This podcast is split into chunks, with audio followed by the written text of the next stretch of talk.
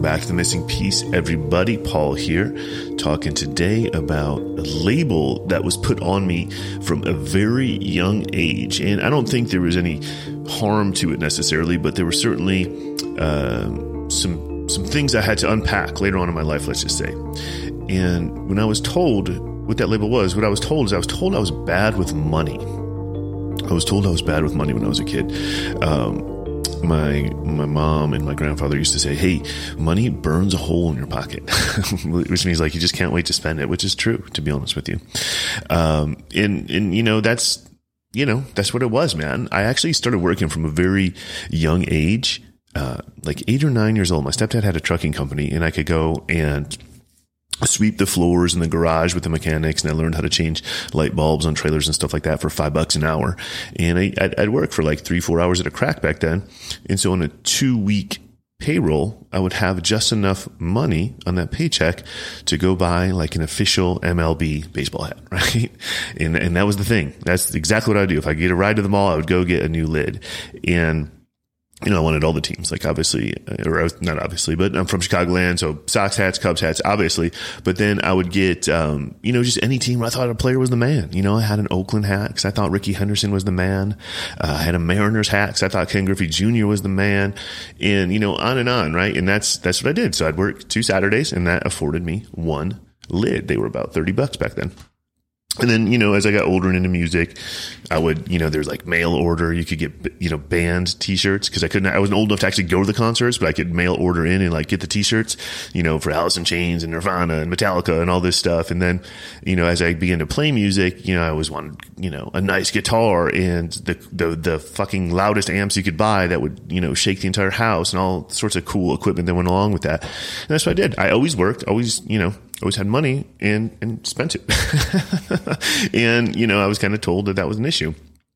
And I'd say probably the pinnacle of that, probably the pinnacle of that was when we were, when we were getting married, Angie and I, um, I had job hopped a little bit in my twenties, let's just say. And about, uh, I'd started my own training business. So this is my personal training business. I had started in, um, 2010, at the later part of 2010, we were getting married in the summer of 2011. And I didn't really have much to my name. I was pretty, you know, in debt, let's just say, for that, for that business. And, um, we were, you know, we were spending money on, on a wedding reception as people do. And, you know, parents help out as they do. And there are limits to what parents are able and willing to do. And one of those limits, you know, we had, we had cashed out a bunch of stuff, you know, um, and you know, spent a bunch of money and there wasn't a ton left over for entertainment. But I am a music snob and I was not ready for a cheesy ass wedding DJ. And so I really wanted a live band and I researched all these live bands and I went and checked them out live to see how their, uh, how their sound engineers were. So how did, how did they actually sound in a wedding venue? And guess what? To get the most badass band who had the actual audio equipment that would make it an enjoyable experience for everybody there, it was like four or five thousand bucks. And guess what? I had four or five thousand bucks sitting in a 401k. so, I, so I cashed that motherfucker out. And now I was like officially broke, but you know what? We had a great party. We had a great time at that wedding.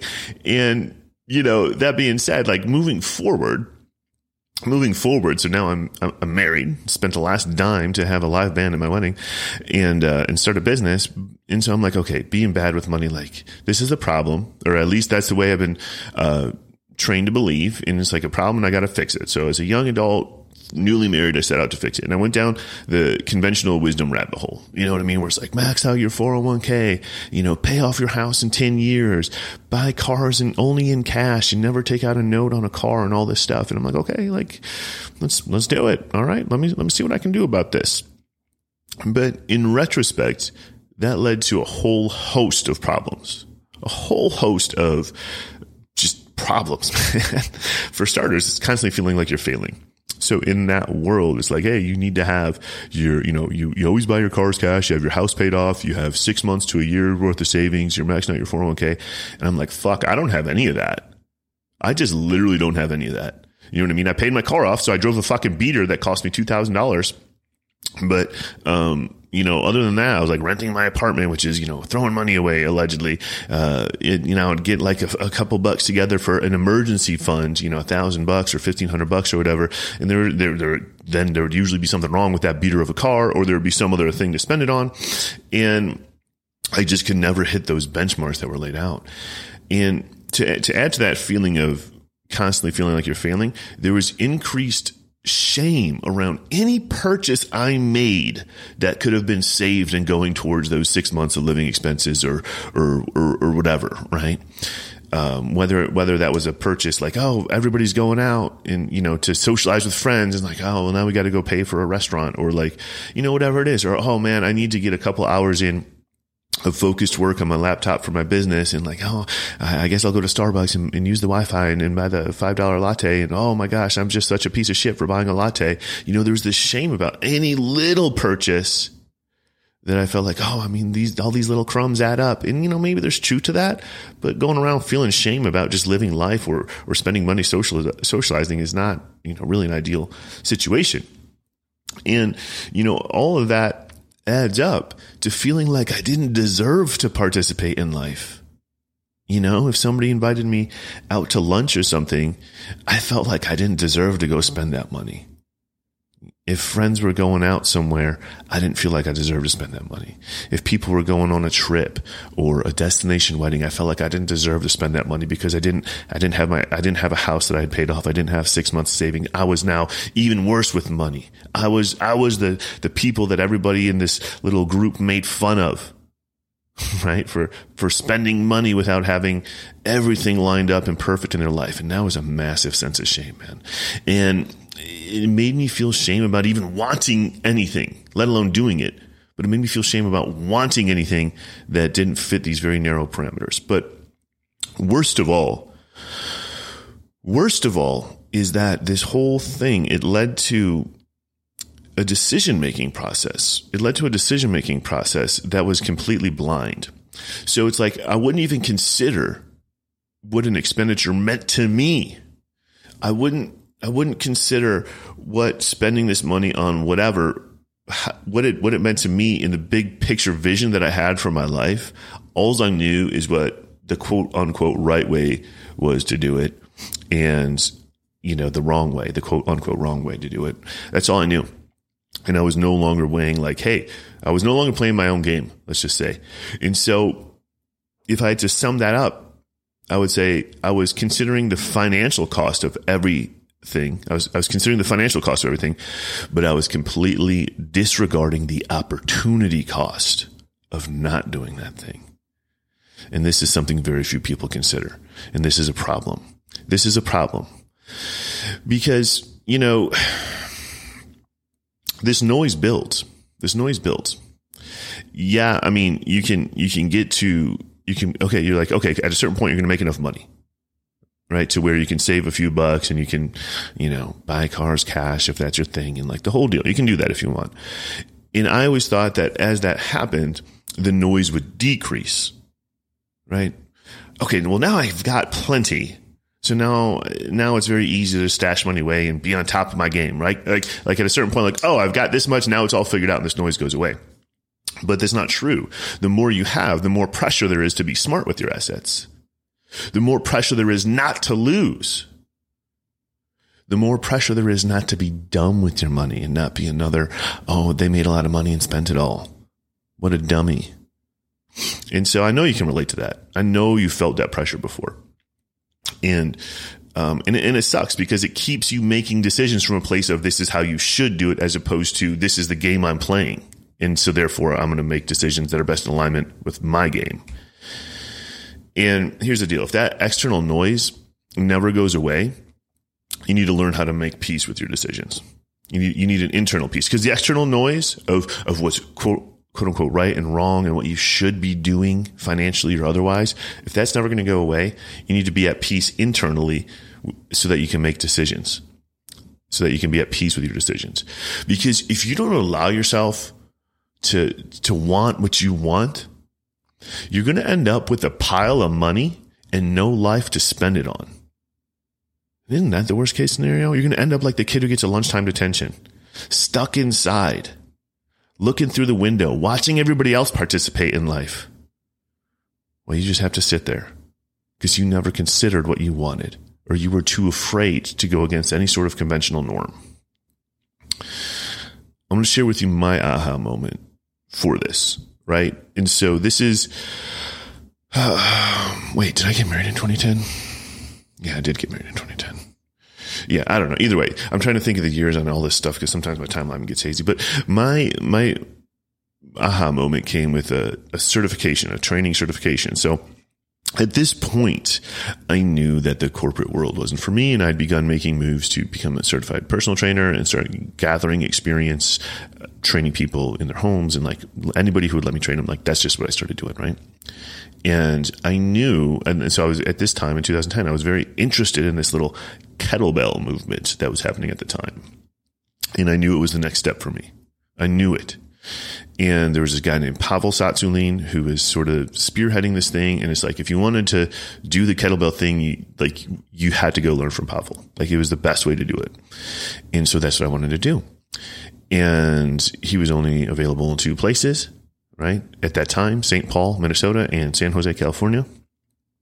And it was fucking cold in the winter in the Midwest, so they couldn't do it outside there. So if I wanted to do this thing as soon as possible, which was in the winter when I really made this decision, I was going to go out to California for it. And this thing, I mean, it wasn't cheap, but in retrospect, it's not expensive. You know, it was like 2,500 bucks maybe. And I didn't have 2,500 bucks. So I put it on a credit card, right? Quote unquote dumb financial decision. You know, oh my gosh, a credit card? Yeah. Do you know the interest rates on those 17%? Like, oh my gosh, you'll never recover from putting this certification on a credit card. But here's the thing.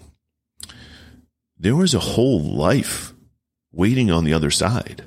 Like this was the next step in becoming the person I needed to become in order to live the life that I wanted to live. It was an investment in myself. It was an investment in that growth towards that vision. So I had to weigh the cost versus the opportunity cost. So the cost was thousands, right? Plus high interest. Oh, good Lord. But the opportunity cost was to not become the person I needed to become in order to live the life I wanted to live. I wasn't willing to pay that price. I was not willing to pay that opportunity cost. So instead, I put that shit on a credit card and I paid interest because guess what? I didn't pay that fucker off right away. It took a bit to recoup that money right? To come back and be like, hey, I know how to do kettlebells now. Who wants to pay me uh, fucking 50 bucks an hour? And then to pay off, you know, $3,000, 50 bucks an hour at a time when you get another job. It's kind of tough to do, but I did it. So if I were to say, hey, this is my solution to making decisions, financial or otherwise, because life is just always going to come down to making decisions that best serve you, serve you, it really does come down to truly understanding that opportunity cost. Because when you know exactly what you want and who you need to grow into in order to get what you want, you'll be able to accurately consider opportunity cost. Because you know, like, this thing costs this much in dollars or this much in time or this much in energy. But the alternative, the opportunity cost, if I don't do it, is that I don't get what I want. I don't, I don't grow. I stay stagnant. I don't become who I was supposed to become. If you can accurately, if you can accurately consider that, you will, you will be much better equipped to make decisions that are going to best serve you. So rather, rather than maximizing your pennies and interest rates, you'll be making fast and powerful decisions that are in alignment with the growth required to become someone who contributes so much value to the world that they never have to worry about money again. And I think that's important and worth noting is like, yes, you can save money, I guess, and pile it up. But like also you can become somebody who's so fucking valuable that they never have to worry about money because they're always going to be able to produce. They're always going to be able to provide value to the world. And I choose option B. If you're if you're truly going to be self-reliant, what it means is growing into somebody who's super fucking valuable. So, I mean, at the end of the day, what we're talking about here is making decisions, making decisions that best serve you and help you live a life that is meaningful for you. And that's, that's what we got to recognize is so much of our training around making decisions has been shit that's projected on us from society, from our parents, from the public education system, whatever the case is. Our decision making process has been skewed. It's been distorted. Very few people are like, Hey, this is what life means to me, regardless of what anybody else says. And therefore I'm making decisions in alignment with it. But if you really can do that, if you can really get clear on what a meaningful life is for you, now you can accurately weigh the cost of a decision versus the opportunity cost of going the other way on that decision. All right. So opportunity cost really is at the root of it all. Know what you want so you can know what something's going to cost you to do it or to not do it. And if we if we were to understand, if we were to truly get clear on how to how to best weigh opportunity cost, it's going to come down to a couple things. There's vision and values for starters. So number one is vision and values. Vision is playing your own game. What do you see for your life? What do you want it to be? So few people take the time to, to really get clear on this. What do you want it to be? How do you want to feel every day? Who do you want to become? What is the vision you have for your life? And if that's now the game you're playing, you've defined the game, thank God. Now, what are your values? What are the rules in which you're going to play your own game? And when you understand that you are the creator of both the game and the rules, life gets a lot more fun. So get clear on your vision and your values. Know the game. Play your own damn game. Know what that game is and know the values, know the rules in which you're going to play that game. Number two, I would say is a, gathering a sense of urgency. Like, how do you do that? It's really tough to be urgent about decision making in your teens and 20s, right? Because you're like, I'm fucking immortal. Being old is for old people. I'll probably never get there. It's so far off, I can't even wrap my head around it. But for me, anywhere, somewhere in my, th- uh, for me anyway, somewhere in my 30s, maybe mid 30s, which is roughly midlife, just one day I was like, damn, time is finite. Time is finite. Like I am running out of time. And at that time in my life, I had accumulated enough success to play safe, to keep the success. But playing that small was killing me. And I, and I had this massive internal conflict. And the way I broke out of it is, is one day realizing like, holy shit, uh, I'm running out of runway here. I can't, I can't waste a single second. I can't waste a single day doing things I don't want to do, becoming who I don't want to become. And so, um, one of the ways that you can really develop a sense of urgency if you don't have one is to ponder your own mortality. And it sounds dark and it sounds like, oh, wouldn't that get you down? Like, no, man. No, because if there is no death, then there is no life. You gotta, ha- you have to have one to have the other. And so if you want to feel truly alive, you have to come to grips with the fact that you're going to die and you're going to die sooner than you think. And when you come to grips with that, what that does is frees you up to be as alive, to feel as alive as you possibly can right now. And that's a glorious feeling. So g- gathering a sense of urgency will help you make better decisions about how you're going to spend your time. And to me, there's no better way to gather a sense of urgency than to ponder your own mortality and understand how finite time truly is. And then the last piece is consider the worst case scenario, man. So many of us are scared to fail, but really at the root of fear of failure is fear of looking dumb. I mean, that's, that's what it is. We're, we're scared to look dumb. And that sucks, right? I mean, I get it. I don't want to look dumb either. But at the end of the day, what is the worst case scenario? Like for, for most of our decisions here in the Western world, nothing is life or death. Nothing is life or death. You can fail at business. You still won't die. Like somebody will feed you. Somebody will put a roof over your head. You know, like you get used to it, right? And when you look at that worst case scenario, like what's the worst case scenario if it all goes to shit and I fail? Well, guess what? Here's what I tell myself anyway. I've now gained experience. And that experience makes me far more valuable than anyone who's never actually tried anything. And so now that failure has made me more valuable. And so I'll just start over again with, with more experience and, and being worth more. And I'll just, whatever. If it all burns down, I'll build it back and it'll come back even quicker. That's happened to me twice. And if you can do these three things, know your vision and values, create a sense of urgency in your life, and ponder the worst case scenario of your failure, you will be able, when you're faced with a decision, you will be able to choose powerfully and quickly what what is going to best serve you. You'll be able to differentiate between the cost, and the cost is usually in time, energy, or money versus the opportunity cost. What's it going to cost you to not do this thing? And if you can clearly do that, you'll be able to make decisions way faster and way more effectively than anybody else. Thanks for listening, guys. If you found this valuable, if you found this valuable, I'm going to ask you a favor. Can you go over, go to missingpiece.podcast.com, you know, click the link over, or, or just you're, you're on Apple, iTunes, or whatever you're on right now.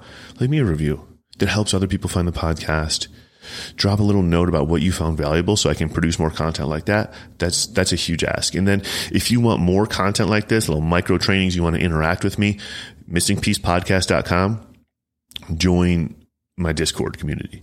That's that's where I'm hanging out. I'm kind of making a shift right now away from like normal normal social medias and spending more of my time there just because um you know, it's it's a little bit more like a club. It's a little bit more like, hey, I can interact with the people who are actually engaged, as opposed to you know the how the, the weirdos who watch my reels on Instagram. Not that they're you know, not that you're all weirdos. I love y'all, but you get the point.